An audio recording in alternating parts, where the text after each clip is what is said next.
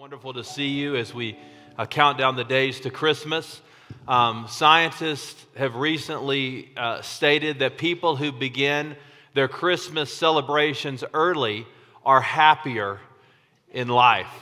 How about that? So, see if you're feeling a little blue around this time of year, you need to just put out some extra Christmas trees and maybe get some Christmas cookies and you know, get a new Christmas uh, outfit or some, you know, Christmas pajamas or something like that, you, you'll start to feel better, is what scientists say. Psychologist Steve McKeown says in a world full of stress and anxiety, people like to associate to things that make them happy, and Christmas decorations evoke those strong feelings from childhood. So, think about that during this Christmas. How about that? Um, people love the hope of Christmas. I, I think one of the things I get the most excited about related to Christmas is not just Christmas Day, but it's like the build up to Christmas. Amen? It, it's like, you know, I don't get to wear red and green together very often, you know, and, and I get to, to, to, to bust out those special outfits and, and you get those special drinks over at Starbucks that they only offer during this time of the year. It's all about the food that you eat. How many of you have like a, some type of favorite food that you eat around Christmas and you don't eat it any other time of the year?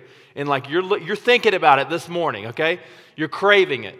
Um, you get to see family, you get to take time off of work, um, you get to go to the mall, you get to lie about spending as you're buying presents. I mean, it's awesome, it's wonderful. I mean, we all love that. That's what Christmas is all about. And as we do that, our hope builds.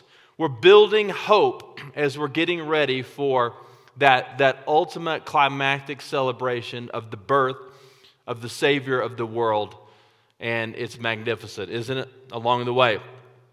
We all know family members that uh, start, family members and friends that start celebrating a little too early. Maybe you have a coworker that starts playing Christmas carols in the office around Halloween time, you know, or um, uh, other people that uh, are constantly talking about Christmas or wearing Christmas, you know, uh, outfits and decors, uh, you know, way early, even before Thanksgiving. Um, I heard some some Christmas carols like at the beginning of November, you know, and I was I was kind of upset. I was like, we haven't even had Thanksgiving yet, you know, but but there's hope that's building. There's hope that's building. Today I want to talk to you about how to build your hope during this holiday season. You know, we need some more hope. Amen. We need some more hope in our life because because there's a lot of things going on in the world around us that can suck hope out of us. It's easy to feel like hope is depleted, but the scripture reminds us today that hope is here and that hope is available. Um, we see a story in Luke chapter 2 of two people who had great hope and great expectation. They could not wait for the first Christmas. Um, it was an old man by the name of Simeon and an old lady named Anna, and they were always at the temple together. Now, I, I, was reading the scripture and I thought they would have been a really cute couple, but you know, because they love the Lord and they love to worship and all that, they weren't a couple, but they maybe they could have been a couple. They were both elderly, they were both very old, but they lived with great expectation for the coming of the Messiah. Next week, we'll talk about Simeon. He had great hope. God gave him a promise you won't die till you see the Messiah. But there was also this other individual named Anna. And we don't know a lot about Anna, but Anna had amazing hope. She was an old lady.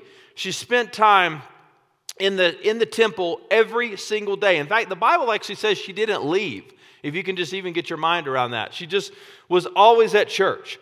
She was called a prophetess, which means that she boldly proclaimed the word of God to people.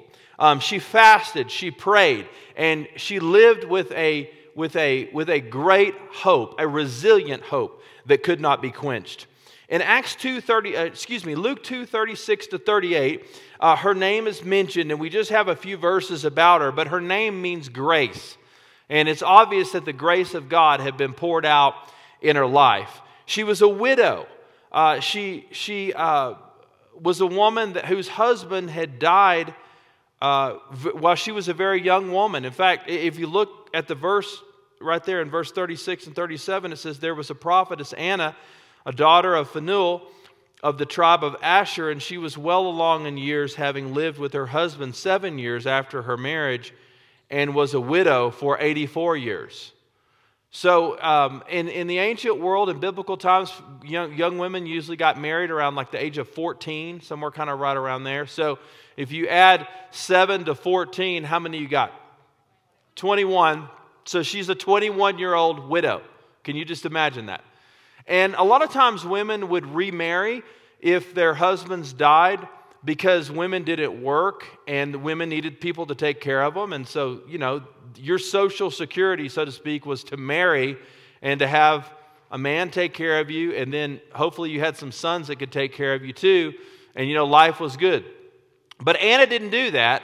We don't know if she was wealthy or if people just constantly like took care of her, but her life was devoted to the things of God. She spent her time in the temple. She never remarried. I think it was because she was just so focused on the coming of the Messiah. She couldn't think about anything else. And, you know, when we find uh, people like Anna that are prayer warriors and are people that are just so filled with the Holy Spirit, it is such a great gift to the church and such a great gift to our own personal lives. We should be inspired by people like her. Um, when people go through pain, it's also easy to abandon their faith. Um, you know, it would have been easy for, for this woman, like her husband died, and, and she's a young, a very young woman, uh, maybe 21 years old, something like that, and she's a widow. And when we go through hard times, sometimes we can become like really bitter and really hostile and really angry. Why did this happen? This wasn't supposed to work this way. This wasn't the plan, God. You know, where did all this come from? Or we can become very moldable and very sensitive and very, uh, very in tune with the things of God. And, and obviously, Anna uh, was the latter. So she, she, she had experienced great hardship, but in and through that, she had gotten closer to God. And, and part of her ministry was awaiting the birth of the Messiah. Now, think about this 1400 years before Moses had prophesied about the coming of Christ. So the Jewish people have been waiting for Jesus for 1,400 years. That's a long time. I don't know if you've ever felt like you've waited a long time. I mean, you know, 1,400 years, though more than a thousand years, the, the, the Jews have been waiting for, for the Messiah. I think a lot of Jewish people gave up, you know, at a certain point, but not Anna. She lived every day looking for the birth of this special baby boy. And I want us to see three ways that we can build hope in our life through the example of Anna. Look with me, number one, by staying faithful. Staying faithful. Anna is a remarkably and amazingly consistent. I mean, she's just, she's always on her game. Uh, look at the verse again. It says there, she did not leave the temple. I mean, she was serving God day and night. She had amazing staying power. Sometimes we talk about changes that we need to make, but you know, sometimes the greatest thing we can do is to keep doing what we're already doing. And Anna figured this out. She was like the lady that was at the church every time that the doors were open. She was, she was involved in every ministry. She was, she was she was a staple of the temple. She was just always there. Everybody knew who she was, and she was always worshiping the Lord. But this was not a burden for her. This was opportunity. She loved it. She was motivated by it. This was not religious duty. This was, this was delight for her. She just loved the Lord so much, she, she wanted to go. And, and she waited and waited and waited and waited and waited. Um, she's uh, 84 years old, and this text could be um, interpreted one of two ways. You know, the New Testament was written in the Greek language, so sometimes when we translate things, there can be just a little bit of ambiguity. And so we're not sure if she was a widow that was 84 years old or if she was a widow for 84 years. So it's possible that, that, that she was 84 years a widow, and if you add 21 to that, for the 14 years that she was when she got married and then seven years that she got married. She might have been over 100 years old. We don't really know, but I think the point of the Bible is this is an old lady. She's been around a while. She's old, man, the Bible's saying. She's old. And she never missed a service. She's always there. Um, sometimes, when as we get older, we can think that we don't matter as much or that God cannot use us as much. But you know, the Bible is full of examples of people who God used very, very late in the game. Did you know Abraham didn't even decide to serve God till he was 75 years old? I mean, come on, 75. He didn't even have Isaac, the son of promise, till he was 100. Moses delivered the Israelites from Egyptian captivity at the age of 80.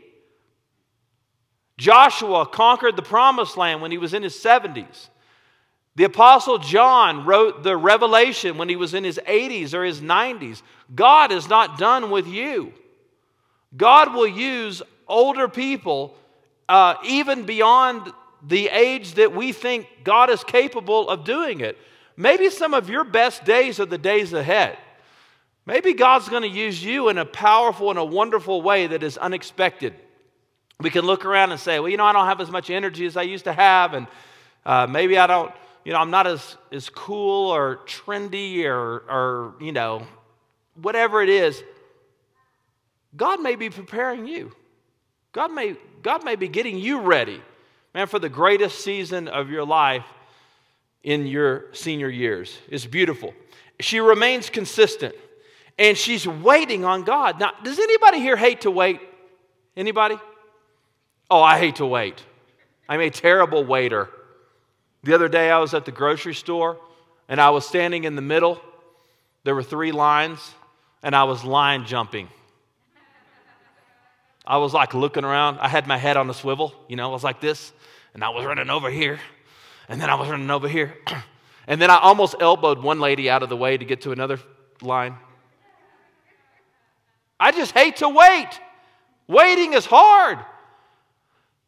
Sometimes we feel like waiting is wasted. Maybe you've had that conversation with God. God, if you would have sped this up, I could have done so much more. Sometimes I think that. Waiting is not wasted. Sometimes waiting is just part of the protocol. Waiting is part of God's plan to get you to the place where He can use you. It's preparing you, it's part, it's part of the journey. See, we, think about the end, and God thinks about the beginning, the middle, and the end. God thinks about what He's going to do to get you to where you need to be. We just want to push the fast forward button and get to the end of the story and come on, let's get this done and move on to the next thing. But Anna's just, she's waiting, man, in the temple. And you would think she would get discouraged. I mean, after a certain point, you know, you've been, you're like, I've been looking for the Messiah. I'm 84. Lord, you out there? I've only said like 17 million prayers, Lord. But you know what? Her hope is never diminished. When you worship the Lord, God will renew your patience to wait. See, as she was waiting, she wasn't waiting like just sitting, lounging around playing video games. She, she was waiting, but she was worshiping while she was waiting. And if you will worship while you wait, God will give your heart great hope. God will give you great strength. Don't, don't miss it. Um, don't miss it. And sometimes God wants us to wait because He's getting us ready. And God's timing is always perfect, isn't it? God's never early, God's never late. God is always what? He's right on time. He's right on time. Uh, Pastor Rick Warren says, waiting on God is never a waste of time. In fact, it's some of the best time that you're ever going to invest in your life. And maybe you're waiting. God's put something on your heart. Maybe God's given you a promise. You believe something's going to happen in your life, and it's, it's it, the plan. It's, you're like, Lord, this is slow. I, I thought this was going to happen a lot faster. But listen, don't give up on it. Don't give up. Don't, don't get frustrated. Don't lose hope. Don't lose hope. Just stay steady and keep doing what God's called you to do. Anna could have had so many excuses to not stay faithful. I'm lonely. I'm old, I'm tired, I don't have the resources, I don't have the stamina, Uh, I've already asked God for that. It ain't going like it's supposed to, but man, she's just grinding away, man. Every single day, she's serving the Lord. And God wants you to be faithful as well. Let's stay faithful. That's, that's what we do with ourselves. But there's something that we do with God, and that's serving. We serve God. How do we build hope? How do we build hope? We stay faithful and we serve God.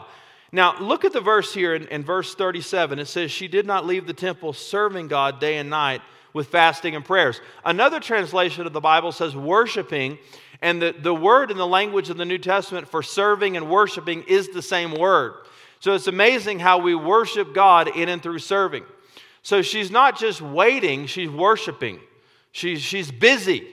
Okay? It's not like she just cleared her calendar and stared at the moon. She's, she's worshiping while she's waiting. And if you will worship while you wait, God will renew your spirit and your heart. And she's worshiping through fasting and prayer. Fasting is going without food for a designated amount of time to intensify your spiritual focus and your prayers. Fasting is, is it's, a, it's a tough thing. It really is. Fasting, sometimes we think about fasting as like for the Navy SEAL Christians, you know, like the people that are like really gung ho, living in the temple, 84 years old. You're like, Anna should fast. But you know what? I want to encourage you to be a person that fasts because when Jesus spoke of fasting, he said this over in the Gospels. He said, when you fast. In other words, the implication is that fasting is assumed. We don't talk about fasting as much. We not, may not practice fasting as much. Somebody just thought to themselves, I like prayer better than fasting. but if you want to intensify your prayer life, consider fasting. And you could fast for a day, you could fast for a meal, you could fast for a duration of time. There's a lot of different kinds of fasts, a lot of different ways you can fast, but but it is a spiritual discipline and it intensifies prayers. If you're really in a time where you need to hear from God, maybe you need to, to ramp up the prayer and the fasting. Anna, Anna illustrates this for us, and this is why she's such a great woman of God, because she's, she's praying and she's fasting and she's waiting on God and, and she's just staying faithful, man. She's, she's like the lady that, that never leaves the church. You know, a recent Gallup poll was released. Maybe you heard about it this week, and it said that um, it, it, measured the mental health of Americans and it broke out different categories. They had Democrats, they had Republicans, they had people by different age brackets, they had people male, female, um, other different types of categories. And, and the one category where people said that their mental health was better this year versus last year, do you know what it was? The people that went to church every week.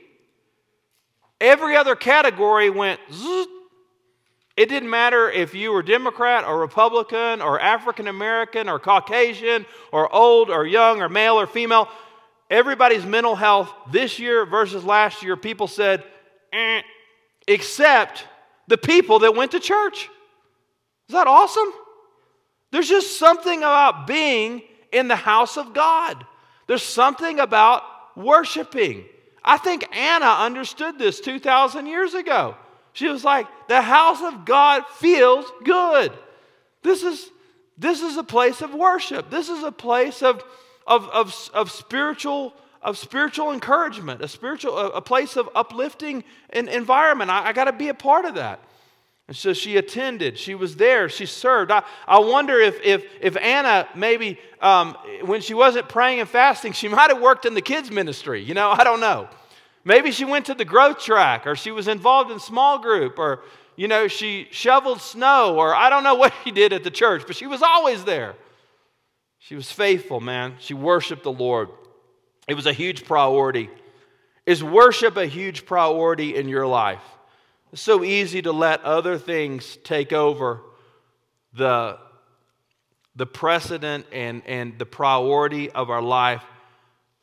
It's easy to let those other things get in the way, but, but, but worship should be our highest priority. Our highest priority. And, and sometimes God um, blesses people who are single 1 Corinthians chapter 7 talks about this. If you're a single person, you may have even more opportunity to worship and serve the Lord than maybe some other people just because of your schedule. And that is awesome. That is an amazing thing. Instead of looking around going, you know what, I'm so depressed I can't meet anybody, maybe you ought to celebrate the fact that you have a little bit more time on your hands to give to the things of God. And Anna, boy, Anna got this. She was a prayer warrior. You know, I, I, hope that you are a prayer warrior. If you're not a prayer warrior, you need to know a prayer warrior. I hope you have somebody on speed dial that you can call whenever you have a crisis. Do you have that person in your life? You're like, man, listen, I need some prayers. I need somebody to call in the name of the Lord. Come on. You know, I need some angels. I need some divine intervention. I need the Holy Spirit. I, God, I, I need something, you know, and you call that friend and you start praying with them, and it's awesome. Woo, this is Anna. Anna's that kind of person. Um, I, I, was, uh, after I graduated college, I returned to the church that I grew up in and I became a staff member there. And uh, one day I looked in the church newsletter and they were giving an award to this lady who was my third grade Sunday school teacher. And I thought, Mrs. Whitener, that is amazing. I know her. And I looked at the article. She had taught third grade Sunday school for 50 years at the church. 50? Are you kidding me? 50 years. And this is in the old school days where you didn't teach once a month. You were on, baby. If you didn't show up, there was no teacher. 50 years? Are you kidding me? Is that even possible? Whoa.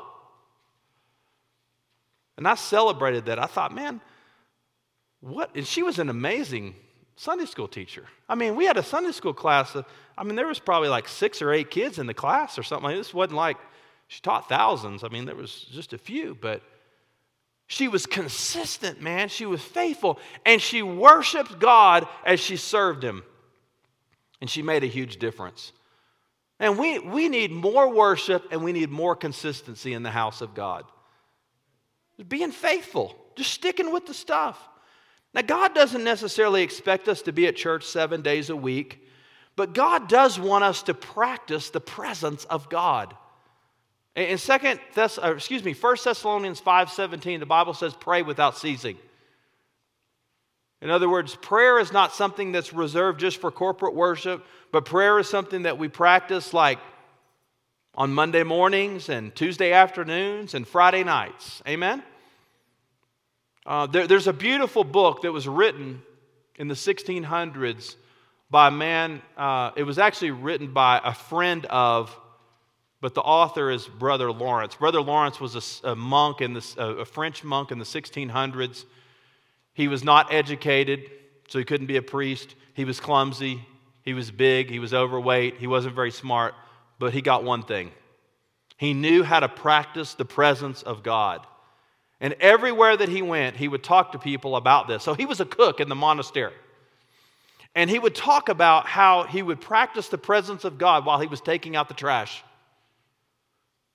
He could practice the presence of God when he was cutting onions. He could practice the presence of God when he was serving meals. And he did this by a habit of continually talking to God, by asking God for help and direction, by turning the mundane into a holy moment. That's what he called it. And he said that every challenge was an opportunity to trust God. And he walked with God and he served God every day. And I thought, man, this is the heartbeat of Anna. If we could, if we could just somehow get into this, how would this begin to change the way that we see our own spiritual life? We ask God for help before we go into a big meeting, before we make a big decision. We don't just do what we think is best, but we're considering what God thinks about that decision. We're refusing to worry about the things that we cannot control. And when we're about to yell at somebody when they cut us off at the freeway, we remember that the Holy Spirit is within us. Amen? I mean, practice the presence of God. God wants us to walk with Him in such a way that that that everywhere we go, like seven days a week, like all the time, God is with us. God is in us. And when we do that, we'll have the ability to share with others. To share with others. Now, this story gets even better. Look at, verse 38. At that very moment, she came up and began to thank God and to speak about him to all who were looking forward to the redemption of Jerusalem. That's the Messiah, that's Jesus. Okay? So she spoke about it and she shared with others. Anna encouraged, she, she was an encourager. She really was. Now, think about this for just a moment. Okay. Mary and Joseph, two unwed teenage parents, in a time where that was very, very, very uncommon. And don't you know that people were suspicious of Mary and Joseph? I mean, yeah, I got the fact that the angels were there, and I got the fact that the shepherds came and they worshiped and they told people, and then the wise men showed up a little later, and that's all awesome. But what did the next door neighbor say about Mary? What did Mary's own family think about her? What did the kids that she went to school with say about her and Joseph? And Anna is an encouragement to Joseph and Mary. They're, young, they're teenagers, they're young people. Now, I know Mary got a visitation from the angel, but don't you think that if you had the immaculate conception in your body, that you might wake up one day and go, Man, did I, is this whole thing a fantasy? Did I miss something? And God put people in the life of Mary and Joseph, like Simeon and Anna, to encourage them and to point them in the right way. So, everywhere that she went, she was talking about Jesus. Listen, when Jesus is in your life, you can't help but talk about him. You know, it's not like some rehearsed speech. With Anna, she was just so thrilled and so motivated and excited that she had seen the baby Jesus. I got to tell people. That's the most normal, the most normal response that, that a Christian person can, can give is to talk about the things that motivate and move them. I mean, think about it. When, when, when you're excited, if you've bought a new house and you've saved up for it, what do you do? You tell people, don't you? If you're about to get married, you know, do you keep that to yourself or do you tell others? I would worry about a couple that was engaged that wasn't telling people that they were going to get married. I mean, because we talk about what matters. We talk about what we think about. We talk about what we're enthusiastic about. And this is the, the outpouring of words from the heart of, of Anna is, is what she's so motivated and excited about. And it says that she spoke to all who were, who were there. She spoke about him to all who were looking forward to the redemption of Israel. Man, she didn't hold back. She, she was talking to everybody. Um, we talk about what we get excited about. We talk about what's on our heart and mind. We talk about what matters. And it pushes us out of our own comfort zones. Boldness is not about doing crazy off the wall stuff. Sometimes it's just about stepping out of what we normally do. Yesterday, I'm getting my hair cut. And I've been inviting the lady that cuts my hair to church for, I don't know, two or three years. And I, I have this moment. And I'm a pastor and I, I'm an evangelist, okay? But I have these moments, and I know you have them too. Ryan, don't bring it up. Don't bother her. Have you ever thought that before? I'm like, dang. I'm like, I feel like the Holy Spirit wants me to talk to her. Okay. So I invite her to come to Easter services. She goes, You know what? Actually, our plans on Christmas Eve got canceled, and we've been, we were talking yesterday that we need something to do. And my sister has been going to church, and my cousin is a pastor. And so we start having this whole conversation. I think she may come on Christmas Eve. It was awesome. Yeah, it's great. Now, again, I've been talking to her for a really, feels like a very long time to me. Sometimes people don't always come to church the first time we invite them. We got to keep like inviting people. We got to keep talking with people. We got to keep keep on the stuff. Don't get discouraged. Sometimes those best things come after we've been building those relationships for a while. And I know that our Christmas Eve services are coming up, and God's put some people in your heart, in your life, that you could bring, that you could invite. You know, if Jesus really is the Savior of the world, and if He really is in our heart, how can we not talk to others about Him? And one of the easiest ways to do that is just to say, hey, why don't you come to Christmas Eve services with me? Uh, yesterday, Gina got these really nice chocolates, and she put a Christmas card from our family and an invite card to Christmas Eve services, and we gave them out to all the neighbors. And they were so appreciative. It's a small thing. We want people to know the good news. We want people to know how special how significant the birth of Jesus really is. Anna says, I got to tell everybody. I can't hold back. So everybody that she comes into contact with is hearing the story of, you know, the baby Jesus. And everybody's pumped up. We talk about those things that we love. You know, um, when it's Sunday, a lot of you wear your favorite NFL jerseys to church. I see them. You know, somebody's a Broncos fan. I don't see as many this season, okay? You know, we may forget about that season. You know, God forbid, we actually have some Chief fans here at Edge Church. Can you believe that? Is that sad or what? Even worse, the Raider fans. Oh, yeah. And the Raider fans, they're like proud, man. They can be 1 in 15 and people are wearing their Raider jerseys. You know, I'm, I'm always like, Lord, please send more Cowboy fans to Edge Church. That's what I pray for. When you love your team, though, what do you want to do? You want to sport their colors. We talk about what matters, we talk about what is significant to us. Man, Jesus is the Savior of the world. Let's get the good news out. Let's talk about Jesus. Listen, there's two times of the year where people are thinking about spiritual things the most Easter and Christmas. And so it's kind of like a built in time to talk about Christ, isn't it? It's a little easier to talk about Jesus now than it may be in the middle of February. So let's do it. Let's ramp it up because hope is building.